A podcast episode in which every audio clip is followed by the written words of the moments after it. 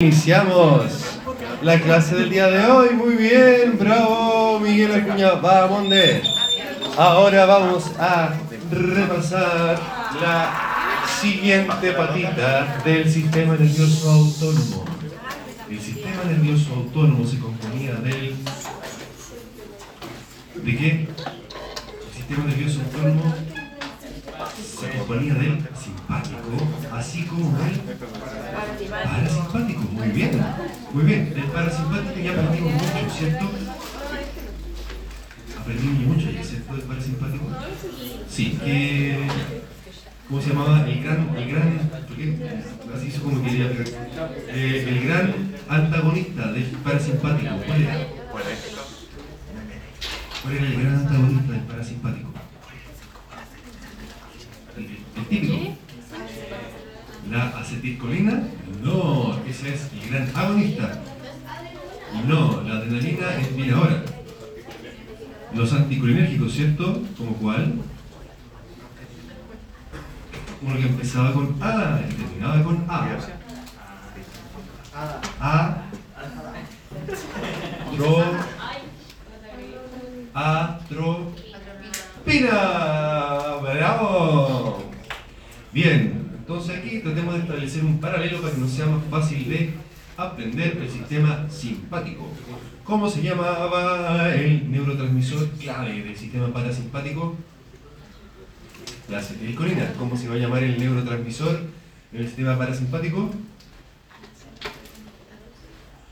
¿Cómo se llamaba? Si no era acetilcolina era la otra que se llamaba noradrenalina. Muy bien. Ahora, aquí nos va a aparecer que, digamos, algunas cosas aparecen multiplicadas por dos.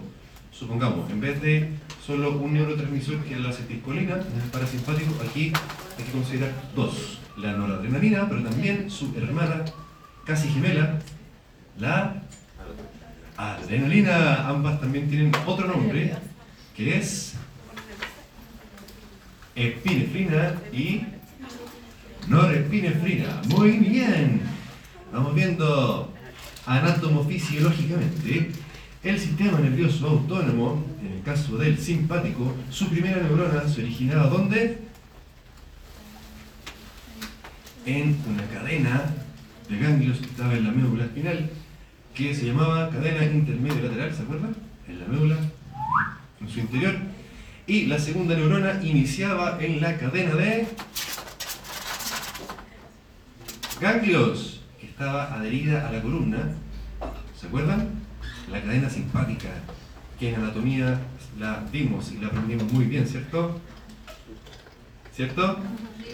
Ahí iniciaba la segunda neurona, como pueden ver ustedes la, en el monito, y que lo van a mirar con más calma también.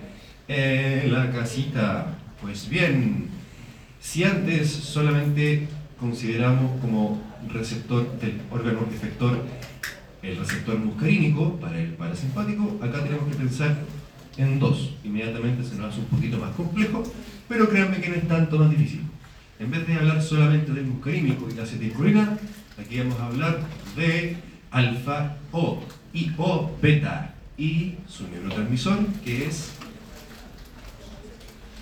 ¿cómo se llama el neurotransmisor? que tenía afinidad por estos ambos dos No, no la adrenalina, muy bien. Muy bien. Bravo. Bravo, ¿cómo estás?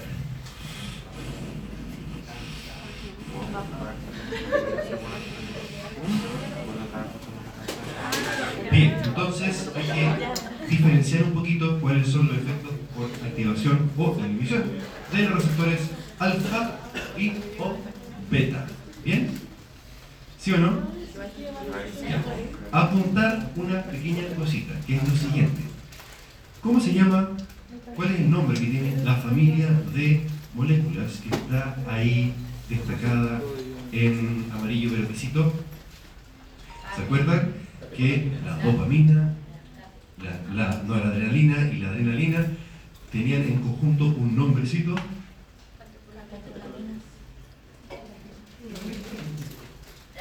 ¿Se acuerdan?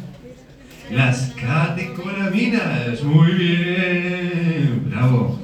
apuntar, nada más solo para precisar y tener un poco más claro el panorama, que la dopamina la vamos a dejar de momento en el sistema nervioso central.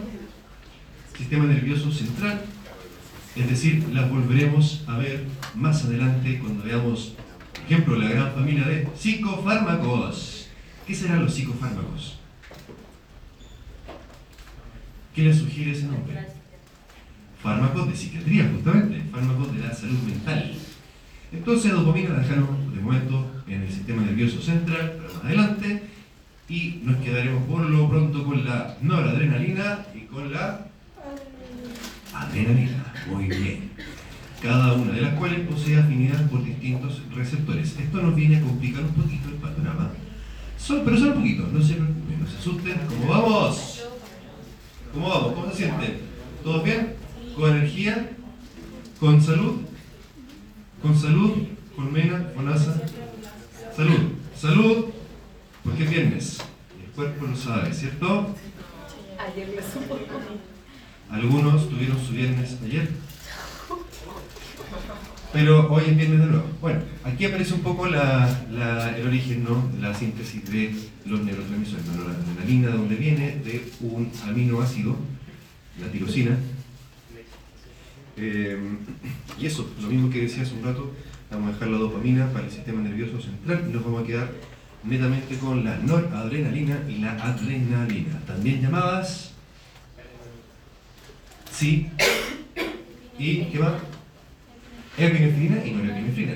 Y si lo digo es para que no se olviden nunca y no se confundan nunca tampoco, porque se pueden ocupar eh, ambos nombres indistintamente. Algunos profes le dirán de una forma, otros de otra. Ahora, eh, si los muscarínicos eran los receptores que nos competían en el sistema parasimpático, en el sistema simpático teníamos alfa y beta. Y para complicarnos un poquito más la vida, el sistema simpático además se caracteriza porque tiene distintas isoformas de receptor alfa y beta. Tenemos alfa 1 y alfa 2. Esto sepanlo, digamos, casi como de cultura general. No pretendo profundizar mucho en aquello. Aquí en los cuadraditos de color amarillo en este caso puse destacada de esta tabla que es del libro Farmacología Humana de Jesús Flores, que es parte de la bibliografía obligatoria.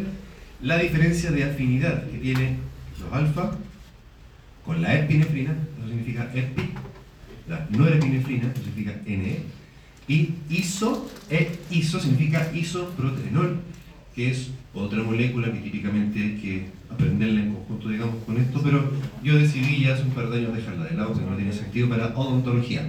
Sí, sin embargo, la epinefrina y la norepinefrina. Y fíjense cómo en esta tablita nos indica dónde se encuentran los receptores correspondientes y cuál es el efecto de activar esos receptores. ¿Se fijan no? Por ejemplo, los receptores alfa están en la musculatura lisa de los vasos sanguíneos. Si yo activo receptores alfa, ¿cuál va a ser el resultado? La vasoconstricción. Como cuando, por ejemplo, utilizamos epinefrina o adrenalina como vasoconstrictor asociado a la anestesia local. Muy bien. Tema que veremos en una semana más, creo. Sí, viene después de esto. ¿O no? Sí. Point, point, point. ¿Quién está jugando? Vamos a ver. Lo mismo con los receptores beta. Tenemos tres formas de receptor beta, 1, 2 y 3. Sépanlo sépanlo, no profundicemos tanto más allá, pero sépanlo. Entonces, como les decía, iso, ahí significa isoproterenol o isoprenalina, otro fármaco súper antiguo que se ocupaba más bien para la investigación, eh, lo que lo dejaremos de lado, no tiene sentido para odontología. ¿Ah?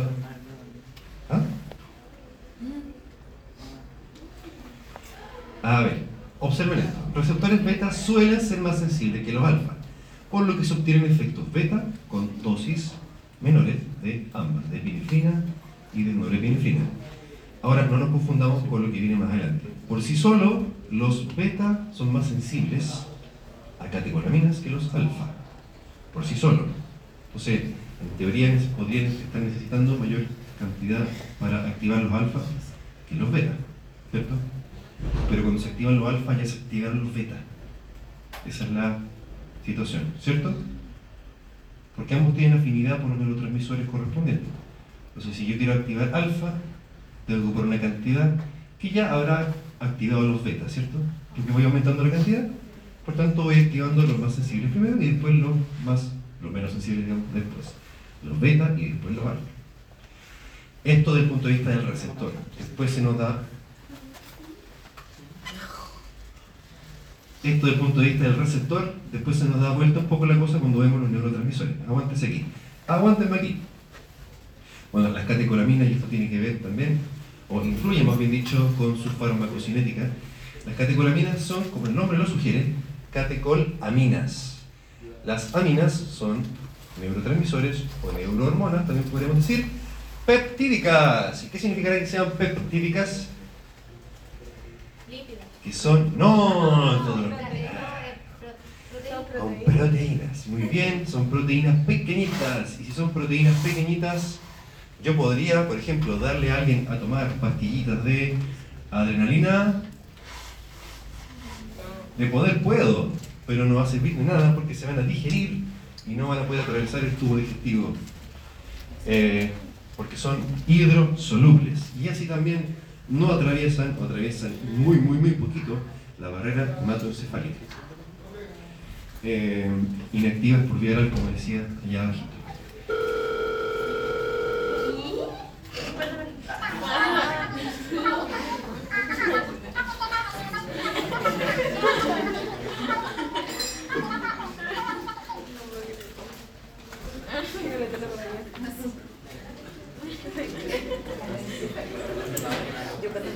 Su ayudante, no, no, su paciente, su paciente que le preguntó por una condición que tiene su papá.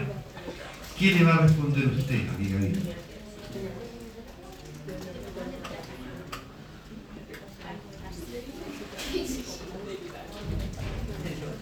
No, que usted ya se le llevaron a usted. Usted tiene que tomar la decisión. ¿No, ¿No es buena idea? ¿Es buena idea o no? ¿Por qué no? Pero, digamos, si decimos que no es buena idea, entonces que tiene glaucoma no se puede hacer nada. ¿O no es tan así? O quizás sí se pueden hacer cosas, pero con ciertas precauciones. Sofía Nacha, ¿con qué precauciones diría usted? ¿O qué detalles podríamos tener en consideración? ¿Quién lo sabe por aquí? Están todos hablando por teléfono, ¿qué onda?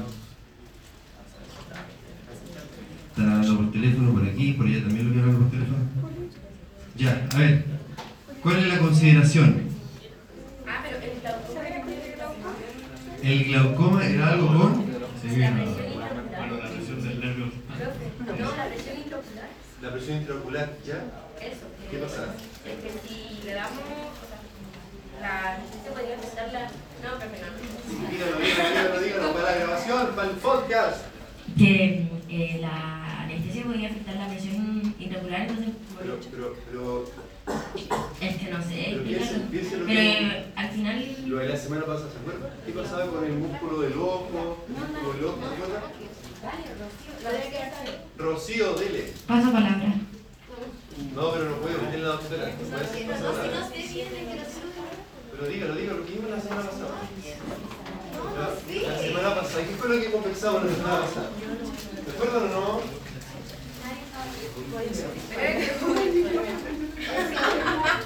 Me voy a estudiar.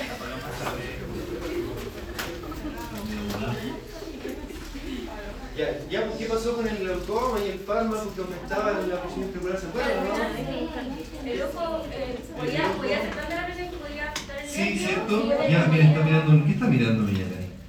No, perdón, Rocío. Eh, Perdón, que la vi. Solo la vi de perfil, solo la vi de perfil. ¿Qué está mirando Rocío? ¿Está mirando qué novela? No, no, lo apunté no, ni se movía. Y había un tipo. Quiso ayudarla, quiso ayudarla. Pero yo vi otra cosa. ¿qué pasa con el glaucoma? El glaucoma y algunos medicamentos que subían la presión intraocular. Fernanda, ¿qué se acuerda usted? ¿De la clase pasada o de la clase pasada?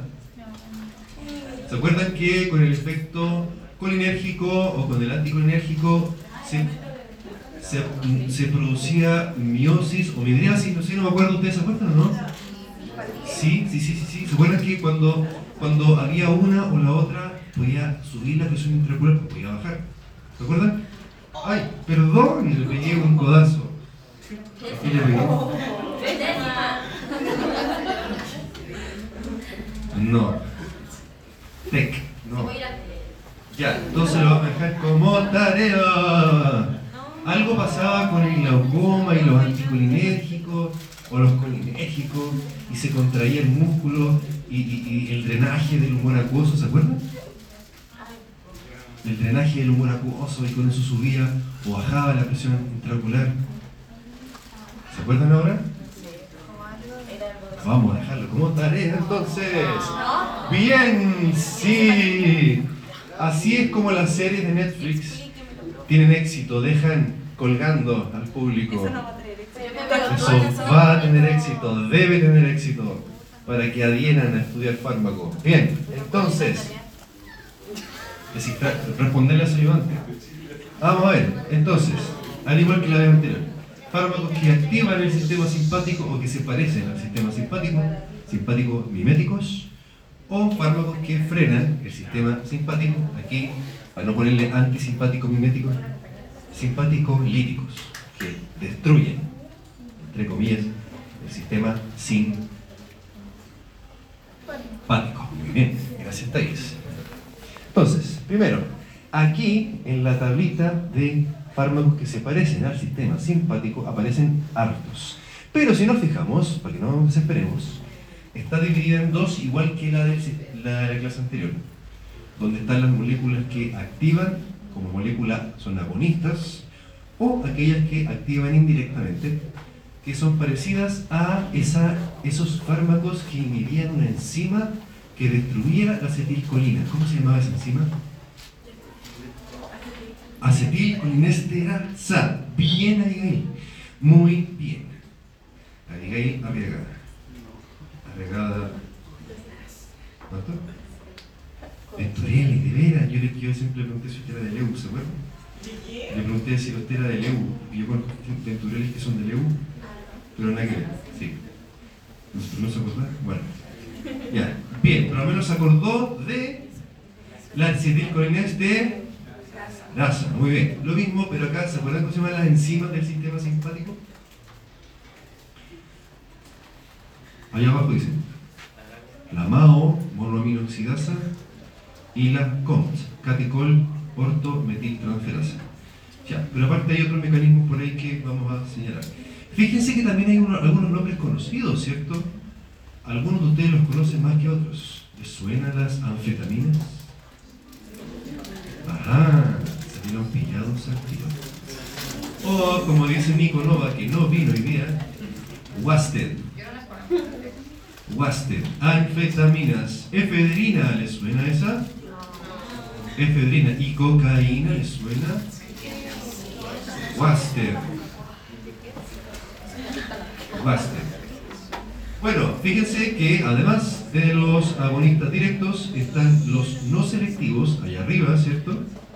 Que los no selectivos, fíjense que son los agonistas eh, endógenos, son las moléculas naturales, digamos, digámoslo así, las que su propio cuerpo sintetiza, la adrenalina y la noradrenalina, ¿cierto? ¿Se fijan, no? Bien, en cambio los selectivos, los no wasted, como dijo Juan Pica, Juan Pica, perdón, estoy mezclando, se me están mezclando es la adrenalina que tengo en mi cuerpo ahora. Bien. Los selectivos, de los selectivos son ya más bien moléculas sintéticas, moléculas que vamos a eh, agregar dentro de su cultura farmacológica general que se pueden utilizar para distintas situaciones. Que de hecho pueden ser muy útiles. Vamos viendo, por favor avanza, ¿no quiere avanzar? ¿Qué pasó? Se me acabó la pila, ¿qué? Ah no, me perdió la flechita.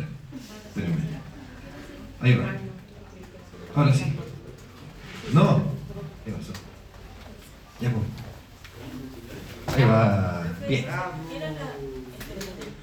Vamos a ver inmediatamente. Es un derivado de una planta que se llama efedra y que se utilizaba antiguamente, bueno, como eh, de la efedrina salen varias sustancias la efedrina per se no se comercializa hoy en día. Juliana Inochetti. ¡Bravo! ¡Bravo! Bravo por llegar. 36 minutos después, pero por llegar. Entonces, la adrenalina. Hago más vale tarde que nunca. Sí, bueno, sí. Eh, adrenalina. Agonista no selectivo. ¿Por qué decimos que es no selectivo? Porque activa ambos receptores. Alfa y beta. Muy bien. ¿Cuál es el efecto de utilizar adrenalina en un ser humano? Que va a aumentar la frecuencia cardíaca, la fuerza con la que se contrae el corazón, la velocidad de conducción, por activación del receptor beta 1 que está en el corazón.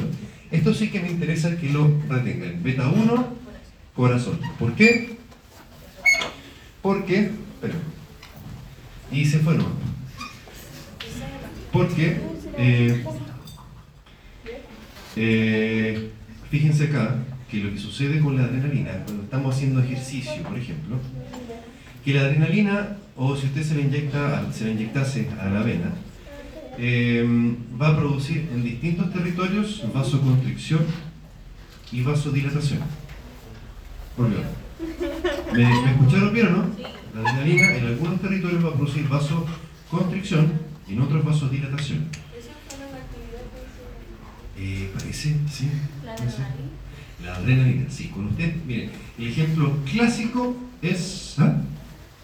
Sí, en el ejemplo, lo que pasa es que, escúcheme bien aquí.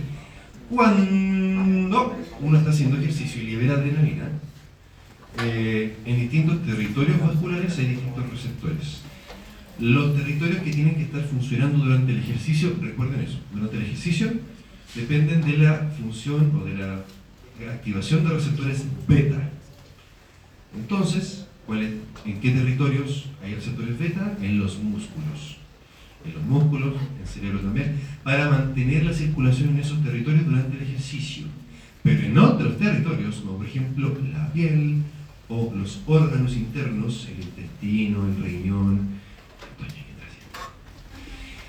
Eh, ahí hay receptores alfa. Entonces, la misma adrenalina que produce vasodilatación en territorios musculares va a producir vasoconstricción en territorio cutáneo y visceral. Por eso, como ustedes pueden ver ahí abajo, que a dosis mayores de adrenalina también se produce vasoconstricción.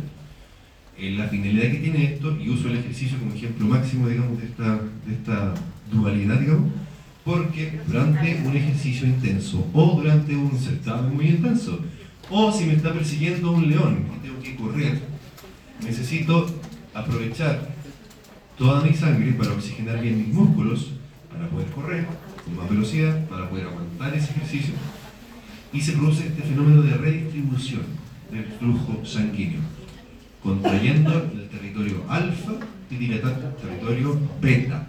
¿Me siguen o no me siguen? ¿De verdad o me están jodiendo? Bacán, como dicen los lolos. Vamos a ver. A nivel de músculo liso, entonces, vasodilatación. Eh, en los bronquios, beta 2. Y les pido que retengan eso porque, bueno, como sale más adelante, los medicamentos, fármacos que tienen acción beta 2 son aquellos que ocupamos como eso mismito, inhaladores como el salbutamol, el cual apareció en el práctico esta semana, ¿cierto? No, de la semana que pasó. Y que además será un tema cuando pasen por medicina oral para ver el efecto en la cavidad oral y en los materiales dentales de los inhaladores. Que incluso puede- alguno podría hacer una tesis con ese tema, qué efecto tiene sobre el alginato, por decir cualquier tontera, del salbutamol, etcétera. No sé, por decir cualquier tontera, se me ocurrió. Dije lo primero que se me pasó por la mente. Fíjense que el sistema simpático hace lo contrario que el parasimpático en las vísceras. La vejiga la relaja para que no se apriete y no bote pipí, ¿cierto? Porque si yo estoy arrancando del león, yo no puedo botar pipí. Porque si boto mi pipí, voy a ir dejando mi olor por todas partes. Y el león o cualquier otro depredador, puede ser el profesor de fármaco que lo está persiguiendo, para que el certamen atrasado, va a olerlo y va a llegar mucho más fácilmente donde está usted. escondida. Eh, entonces por eso se inhibe la diuresis y se inhibe la, la defecación también, para que usted no ande esparciendo su aroma y no sea presa fácil de... Sí, pues si piense que en el fondo somos animales. Nada más que eso. Quizá peor que eso. En fin, eh, a nivel metabólico, fíjense que eh, la activación por efecto beta em, aumenta la lipólisis. De hecho, las personas que sufren obesidad, uno de los mecanismos, una de las alteraciones que tiene a nivel metabólico es la falta de sensibilidad a catecolamina por falta de efecto beta. Es uno de los, de los fenómenos que sucede a nivel muscular en las personas que tienen obesidad. Por eso les cuesta, digamos, quemar más grasa. Pero eso se puede corregir, se puede corregir de alguna u otra forma. Eh, el temblor muscular y toda la cosa. Y respecto de la noradrenalina, la noradrenalina se activa, activa distinto a la noradrenalina. ¿Por qué? Porque la adrenalina, como decía las diapositivas previas, tiene por sí sola afinidad por alfa y por beta. Por alfa y por beta. Recuérdelo bien, alfa y beta. ¿Cierto, Rocío, que está mirando la novela? ¿Cierto, Rocío? Ya, pero sí. ¿Y usted? ¿Dónde está usted? En otro planeta. Ya, entonces, adrenalina tiene afinidad por alfa y por beta, pero fíjense que la noradrenalina tiene más efecto alfa que efecto beta, ¿cierto? Requiere, requiere más dosis para activar eh, beta y no activa beta 2. ¿Se fijan? Y por eso mismo podemos entender que cuando alguien sufre un shock anafiláctico, ¿cuál es el shock anafiláctico? ¿Cuál es el shock anafiláctico? Sole, ¿cuál es el shock anafiláctico? Sole. ¿Cuál es el shock anafiláctico? ¿Qué consiste? ¿O la anafilaxia? ¿Cuál es? ¿Cuál es el shock anafiláctico? Sea. Sea, sea. ¿Se acuerdan qué pasaba cuando hay un shock anafiláctico? Jai,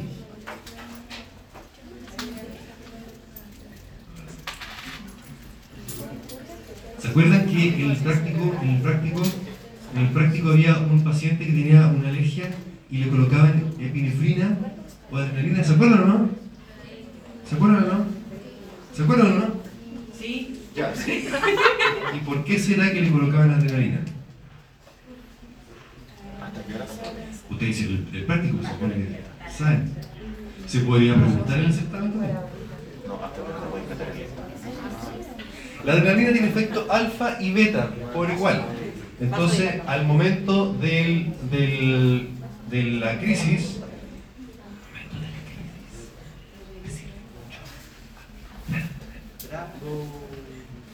Ya, profe. ¿Es un vaso dilatador? Ay, profe. profe, ya. Yo tampoco.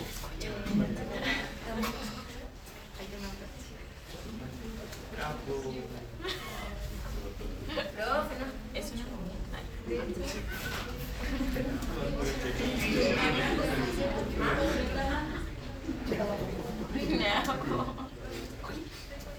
Ya, pero. Seriedad.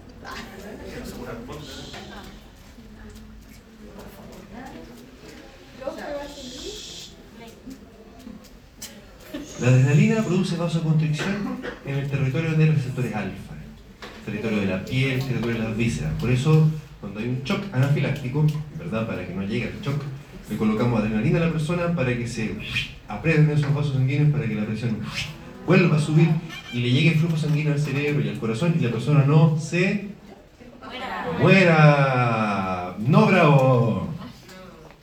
No, no. Entonces, eso, con la noradrenalina. ¿Pero inyectamos adrenalina o no adrenalina? En estas dos drogas entran en un grupo que llamamos drogas vasoactivas. ¿Les suena esa alguna vez? Cuando uno está en la UCI y, y depende de drogas para estar vivo, ¿le suena? Cuando está con sedación y está, con- está vivo por las drogas, digamos. Drogas vasoactivas.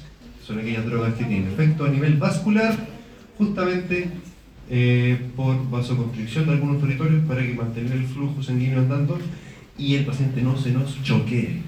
Choque un estado fisiopatológico donde hay disminución del flujo en todos los órganos y es cuestión de segundos a minutos que esa persona se muera. Así es. Por eso se ocupan drogas vasoactivas como la adrenalina y la noradrenalina. En ese contexto entra el shock anafiláctico, que se dice que es un shock distributivo, porque se distribuye mal el flujo sanguíneo. Entonces volvemos a pinchar adrenalina a esa persona para que se contraigan los vasos y bueno, se restituye el flujo en todo su cuerpecillo y no se muera. Ahora sí, bravo. Bravo. Bravo. Bien. Ahora, siempre tengan presente porque ustedes van a usar, van a usar día a día adrenalina como vasoconstrictor. Tengan cuidado con la cantidad. Es súper importante, como lo van a ver en cirugía, sobre todo, respetar las, bueno, las cantidades que están estandarizadas. No hay cómo equivocarse. Eh, es cuestión de que uno se las aprenda y lo recuerde. Pero ojo, porque cada paciente es distinto y cada situación puede ser distinta también. Por tanto, a veces uno va a ocupar un poquito más cerca del máximo, o quizá voy a ocupar un poquito menos, o quizá el paciente tiene cambios farmacocinéticos que hacen que se distribuya distinto el fármaco, por ejemplo, y la respuesta sea no lo que yo espero, etcétera, etcétera. Eh, entonces,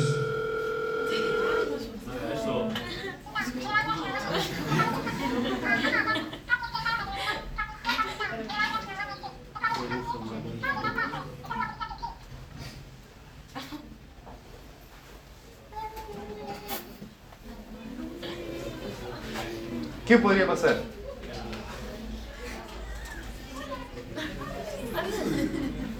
¿Qué podría pasar en usted? ¿Ah? No leí nada.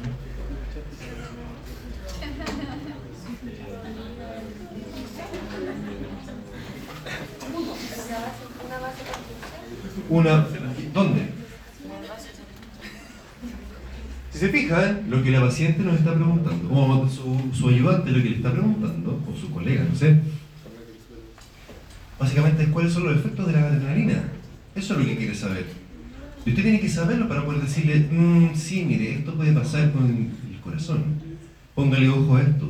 Mire, esto puede pasar con su tubo digestivo. Póngale ojo con esto otro aquí. O con la orina. O con el ojo. O con los temblores musculares, etcétera, etcétera. Eso es lo que está preguntando, por supuesto que no literalmente la persona. Y eso es lo que usted tiene que saberse para poder decir, uy, esto es lo que puede pasar con este paciente. Y si sucede esto otro, hay que correr a urgencias. Porque se puede morir. ¿O no? No bravo. No bravo, eso es lo que debe saber usted. Ahora, fármacos selectivos del sistema simpático. Aquí un dato útil para la vida. Oximetazolina, ¿les suena? Les apuesto que sí. Más de alguno de ustedes se habrá colocado en su naricita cuando han estado congestionados. Iliadin, eh, Oxilin, ¿cuál otro era? No me acuerdo de la otra. ¿Basimil? No sé, puede ser. Es como el oxilín. Ya, entonces debe ser lo mismo, debe tener también oximetazolina, un fármaco descongestionante. Imagínense ustedes que tienen que trabajar con un paciente que está con la boca abierta todo el rato, no puede respirar bien y tampoco puede respirar por la nariz. O podríamos ocupar perfectamente, si no hay contraindicación, una sustancia como esta, ¿no? Para poder descongestionar su mucosa nasal y poder trabajar con, ¿cierto? Con tranquilidad y comodidad para el paciente, que es lo que nos interesa por lo demás. Su efecto, su mecanismo de acción es estimular el agonista de receptores alfa 1. Donde usted lo aplica, uh, se contrae la mucosa y por eso es que puedo respirar con tranquilidad y con ah, soltura. Pero por supuesto que no es gratis, igual tiene sus posibles efectos adversos. ¿Como cuáles? Si es un agonista alfa, que podría pasar una persona que se coloca mucho o una persona que quizás pesa menos, por tanto la distribución puede que sea distinta, por mucho que se utiliza por vía tópica, ¿eh? pero igual puede dar una cantidad que se absorbe, de hecho se absorbe igual. Así que no es gratis. Si una persona tiene hipertensión, ¿será buena idea usarla? No, lo puede matar. Dobutamina. Solo pongo la dobutamina con una finalidad. Que no se confundan y no piensen que dobutamina es lo mismo que dopamina. ¿Cuál era la dopamina? ¿Cuál era Luisa? ¿Cuál era la dopamina? Si lo dijo. Yo la vi que lo dijo. No. Sí, pero no.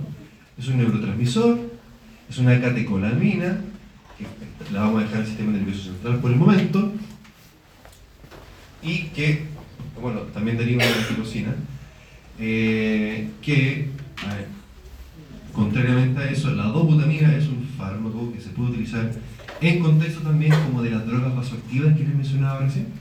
Una persona que está con una falla cardíaca, igual como el shock anafiláctico, pero en ese caso es una alergia masiva, en este caso una persona que sufrió una complicación cardíaca que lo llevó la- al borde de la muerte, en esos casos se utiliza la dobutamina, porque a pesar de que aquí dice beta 2 y eso está principalmente en los bronquios, también activa el corazón y puede ayudarlo a mantener vivo esa persona conforme se va mejorando.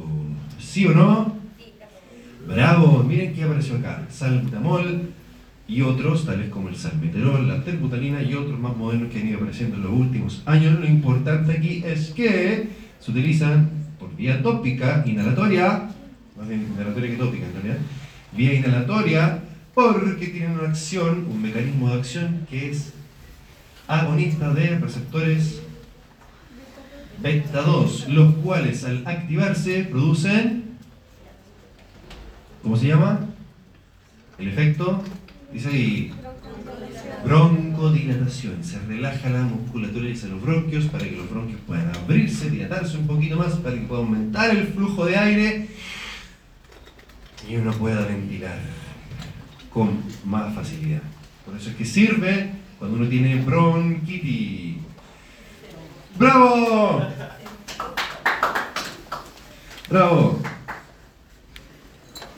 Efectos adversos, por supuesto, como son estimulantes del sistema simpático, nerviosismo, angustia, crisis de pánico, dependiendo de la persona, si está predispuesta a o no, temblores musculares y algo muy frecuente, taquicardia. Eh, entonces, supongamos que tenemos un paciente asmático que está exacerbado y que llega a la consulta y que, ¿qué se están mandando? Eh? Se están mandando mensajes con... ¿Quién jaló? ¿Qué dijo jaló.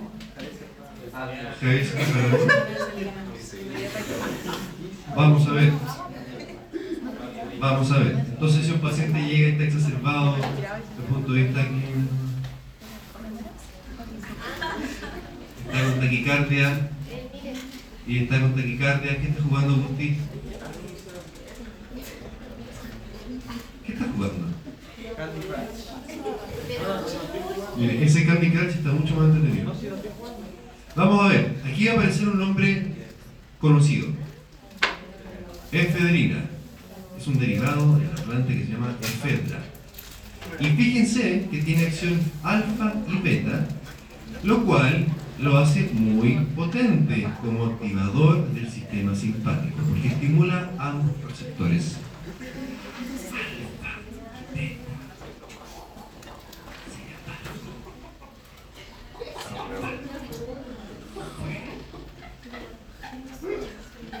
¿De qué se ríen aquí? ¿Qué es lo que sucede? Javier me está sorprendiendo. Javier, yo tenía una mejor imagen de usted.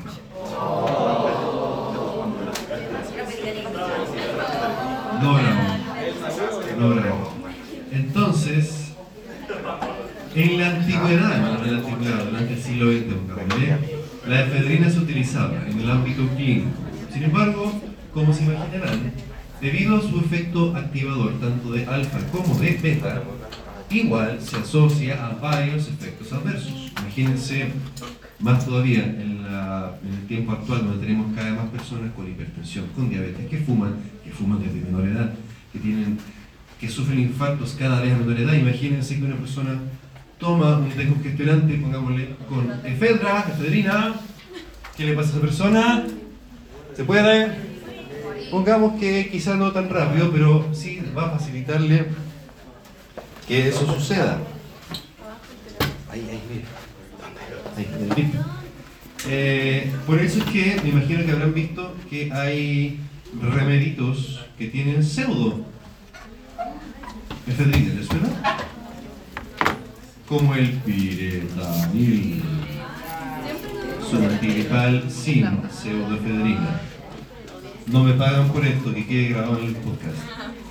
El antigripal sin pseudoefedrina, porque la pseudoefedrina, si alguien ha tomado pastillas que tengan pseudoefedrina, se habrán dado cuenta que respiran mucho mejor, pero también les da un poquito de taquicardia. Quizá cuando son jóvenes eso se compensa bastante bien, pero una persona con hipertensión, que lo tenemos taquicárdico, no lo va a pasar muy bien, o digamos, puede que lo pase bien, pero lo pone en una situación de riesgo de un... ¿De un qué? De un infarto. ¿Cuándo?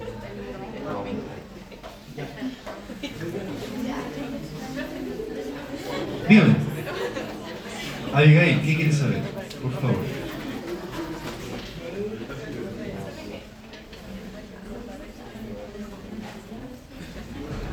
Taquicardia. No, taquifilaxia producida la efedrina. ¿La efedrina sí? No. Sí, sí, porque este es agonista de alfa y de beta. Simpático mimética a full. Ento- y puede producir taquifilaxia también. Entonces eso va facilitando un proceso de tolerancia, lo cual nos lleva eventualmente, indefectiblemente, a un proceso de dependencia, lo que en lenguaje coloquial llamamos angurri, menos, no tan coloquial, menos coloquial también, adicción, adicción. Entonces, tener fármacos así de adictivos, por supuesto que no beneficia a nadie, salvo a los traficantes. Salvo a los traficantes. ¿ah? Tampoco porque lo pasan pésimo. Lo pasan bien un par de segundos, pero el resto de su vida, Millaray. El piritanil, la opción que en la radio dice piritanil, su antigripal sin pseudoefedrina. Pero hay muchos antigripales que sí tienen pseudoefedrina. Creo que el, el Tapsin, Tapsin antigripal tiene pseudoefedrina. Hay que ver los, co- los componentes. Y eso, claro, si usted se lo toma, lo va a hacer súper bien porque va a arriba. con mucha energía con su sistema simpático activado. Pero si usted es hipertensa, eso no va a ser muy buena idea. No, señor, no. Observen aquí, aparece otra droga que conocemos muy bien. Algunos más que otros. Como por ejemplo, Juan Méndez. ¿Cuál es el mecanismo de acción de la cocaína?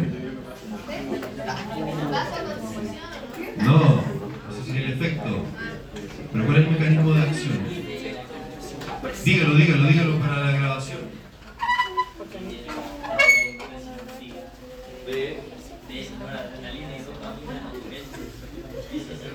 Ya, muy bien. Bravo. ¿Y qué es lo que le pasa a la persona que ingiere cocaína? Se angustia después de que le hace efecto. Y eh, la cocaína, si no lo sabían ya, se utilizaba antiguamente como un anestésico. Se utilizaba como anestésico en la antigüedad. Oh, oh.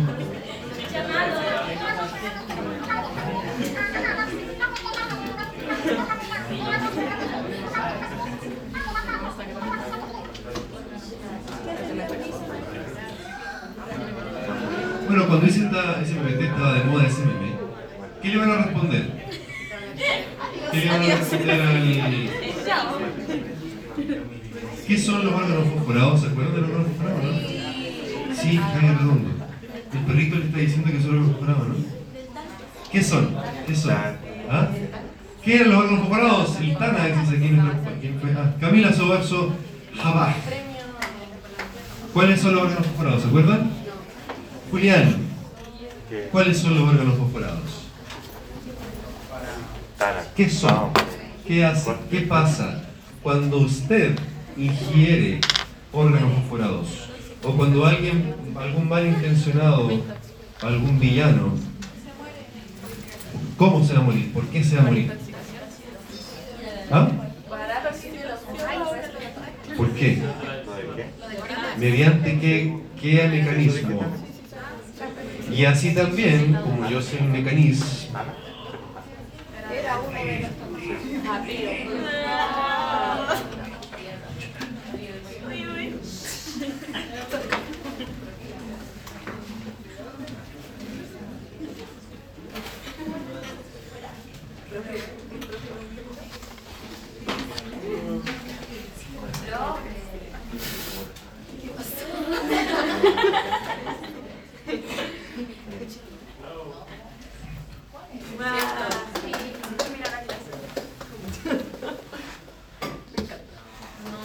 bloqueantes de, ¿cómo que no? Sí. Bloqueantes del sistema simpático. Ah, no yo lo dije, pero no sé si se escuchó. No, ya. Entonces, antagonistas de sistema simpático. A todo nivel. Aquí quiero que retengan los nombres. Los nombres de cada una de estas cosas que van a aparecer acá. Bloqueadores de alfa. Eh, la verdad es que hay varios que uno podría estudiarse, pero no tiene ningún sentido, no se lo voy a preguntar por ningún motivo. Aquí estaba la. ¿Me suena la yohimbina? La yohimbina era una droga que se utilizaba en el ámbito recreativo. La yombina, justamente. ¿Les suena la yombina? La yombina se utilizaba antiguamente, mm, igual también, yo creo que igual se sigue jugando, como estimulante ¿ah? para calentar, dice Agustín. Sí, como estimulante sexual. La yombina, ¿les suena la yombina? Yohimbina. ¿Para, ¿Para qué? Para las vacas también.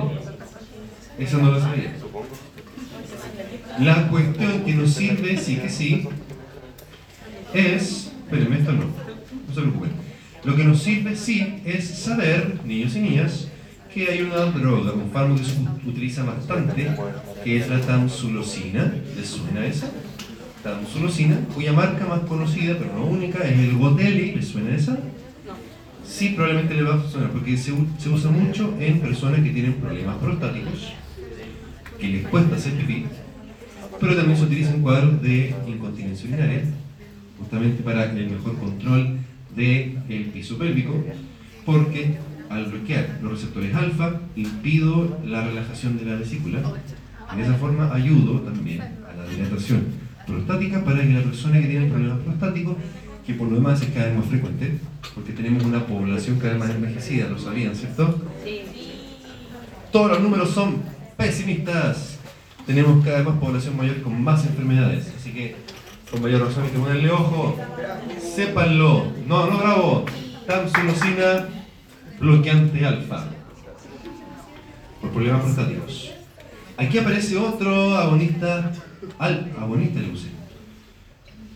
parcial, era por eso, agonista parcial, porque cuando hay activación del sistema simpático, este agonista parcial predomina su efecto antagonista, lo cual es lógico, ¿cierto?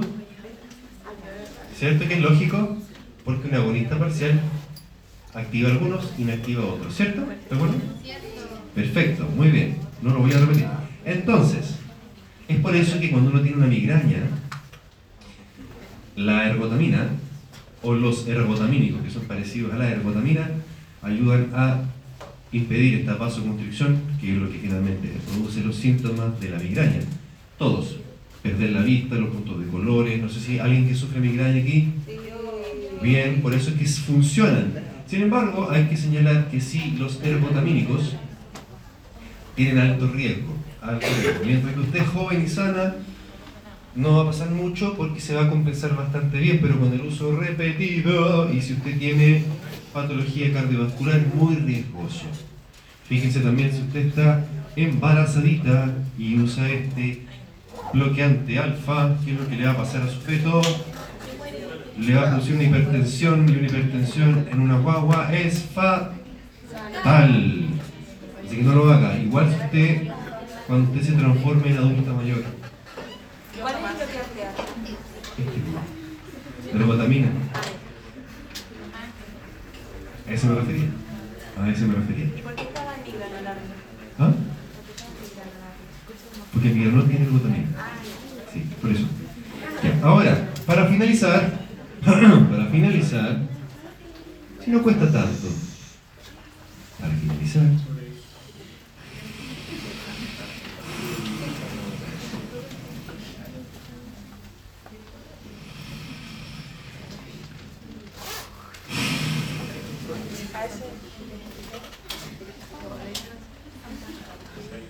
para finalizar, beta bloqueadores, que son un grupo de fármacos que los to- retomaremos más adelante cuando veamos antihipertensivos, que son de uso bastante frecuente. Son estos, todos estos remedios que terminan en algo que se parece a un juego muy popular que se juega en línea.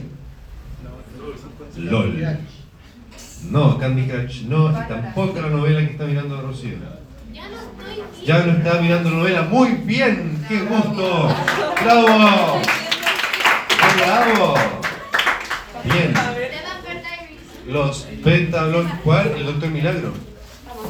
Eh, el doctor Milagro. Los beta bloqueadores son estos fármacos que terminan en LOL, como el propranolol. El doctor Milagro es como una parodia de. No sé, no, pero no he visto ninguna de las dos. The Good Doctor es muy buena. No, pero si quieren ver una serie médica buena, vean ER. Ninguna es mejor que esa. Vean, no, esa es pura cebolla. Es, es muy parafernálica, no, no, no. ER. Si quieren ver una serie médica, no se pierdan. ER. ¿Ah?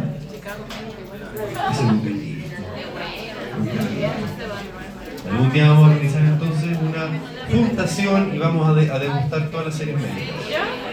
¿Cierto?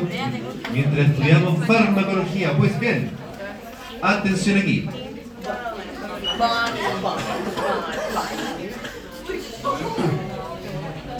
Por supuesto que si tengo un fármaco que bloquea receptores beta, pero aquí hay que señalar, eso sí que sí, que los beta bloqueadores igual pueden tener un cierto efecto alfa.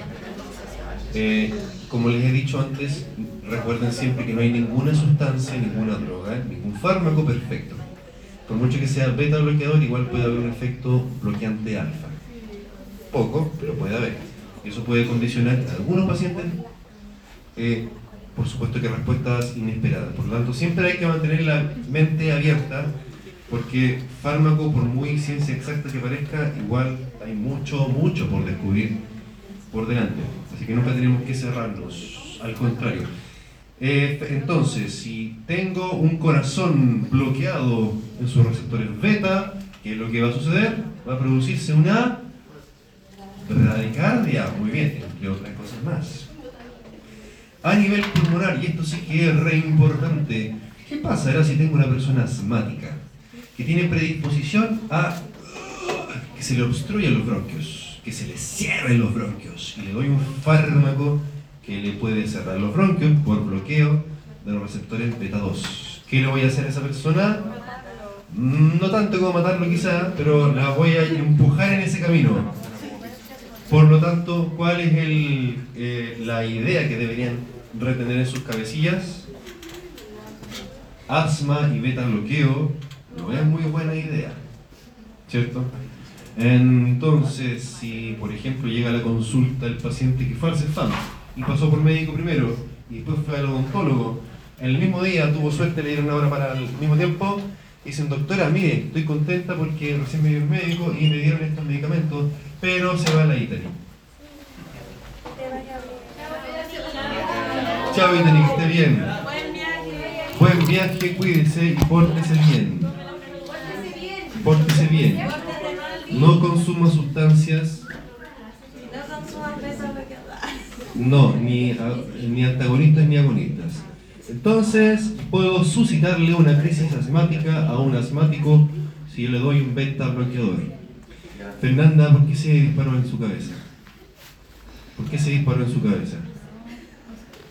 Puedo suscitarle una crisis de asma si le doy un beta bloqueador. Como cual, ya esto lo vamos a como el propranolol, muy bien. El propranolol es un remedio súper antiguo, usted va a la farmacia, vale como 300 pesos. Eh, tiene harto efecto, de hecho, como es tan antiguo, se ha, pues, se ha podido ir evidenciando varios beneficios, varias, varias utilizaciones. Como, por ejemplo, en la prevención de la migraña, un, mecanismo, un medicamento profiláctico de crisis de migraña, como por ejemplo las personas con hipertiroidismo que se, la tiroides se les volvió loca y están todos acelerados por el exceso de hormonas tiroideas, sirve para controlar el síntoma, mientras que se le trata la causa, por supuesto. Y en algunos casos de hipertensión arterial también, en casos de temblor esencial, no sé si hay alguno de ustedes, algún familiar, ha llegado al neurólogo porque tienen temblores y usan el propanolol para calmar el síntoma de temblor también. Por tanto, es un medicamento que ustedes van a encontrarse en la vida real mucho. Así que prohibido no saberse su mecanismo de acción y por supuesto que también sus efectos y tener presente para evitar tragedias, porque una pequeña pastillita puede producir muchas tragedias. En algunos casos, por supuesto, hay que estar siempre preparados. Muy bien.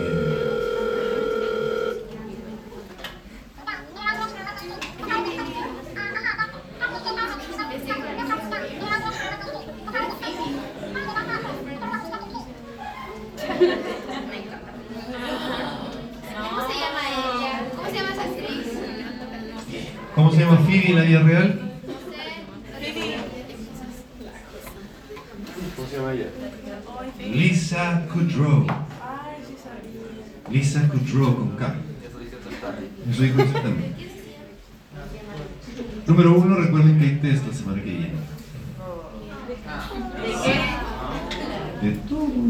¿Cómo de todo? En la materia. Es un test preceptamen. Me gusta hacer como preparándonos para el certamen. Así que va, a entrar. Hay hartas preguntas de también promoción. También puede ser. Ya, ¿qué le puede pasar? ¿Se puede morir esta persona? ¿Por qué se podría morir una persona que se pasa de la mano tomándose propranoles? Ah, todo esto. Un uso automedicado no, no muy bien indicado, se los digo. No lo vayan a hacer, pero digamos la responsabilidad de cada cual. Eh, mucha gente antes de dar exámenes orales toma un propanolol para evitar que se les dispare mucho la frecuencia cardíaca y no se desesperen tanto. Es una utilización... No para los exámenes orales, para los exámenes orales, no para el certamen. El certamen son condiciones mucho más controladas. No, así que no lo hagan. Y no lo van a hacer nunca. Solo es una mala práctica. No lo hagan. Igual que... No, me voy a decir más. Ya, pues, ¿se puede, ¿por qué se puede morir una persona que se intoxica con propranolol? ¿Podría sí? ¿Sí? ¿Qué otro mecanismo de muerte podría producirse? Sedación no. Esa otro, bien, otro escenario, que sea asmático y sufra una broncoconstricción. Muy bien. ¿Y cuál otra? ¿Cuál otro mecanismo de muerte? Gusti, ¿por qué salta? ¿Por qué? ¿Por qué otro motivo un paciente puede morirse si es que tiene una sobredosis de propranolol? ¿Por qué mecanismo? Acuérdese, ¿qué pasaba con los órganos vitales, tales como el corazón? Bradi- También, por una bradicardia severa. Un paro cardíaco inducido por fármacos también podría ser una sobredosis de propranolol. No se les ocurra hacerlo tampoco, porque lo más probable es que se recuperen y queden con daño cerebral. Sí, así que no lo vayan a hacer. No lo vayan a hacer, se van a arrepentir. Y yo voy a aparecerme todas las noches al pie de su cama.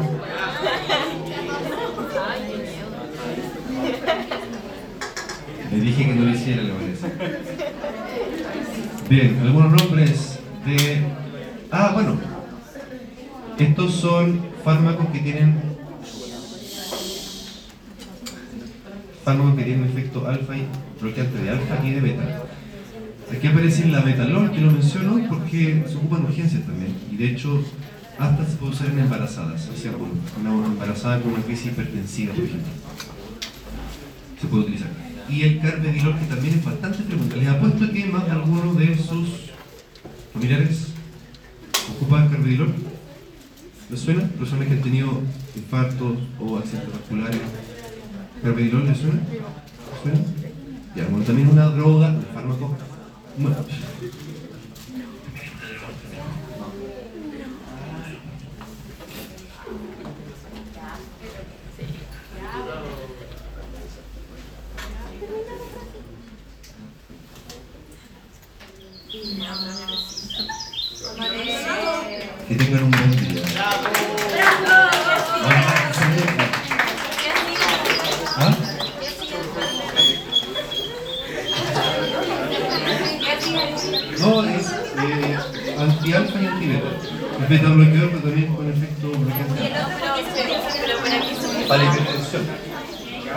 Educación fundamental.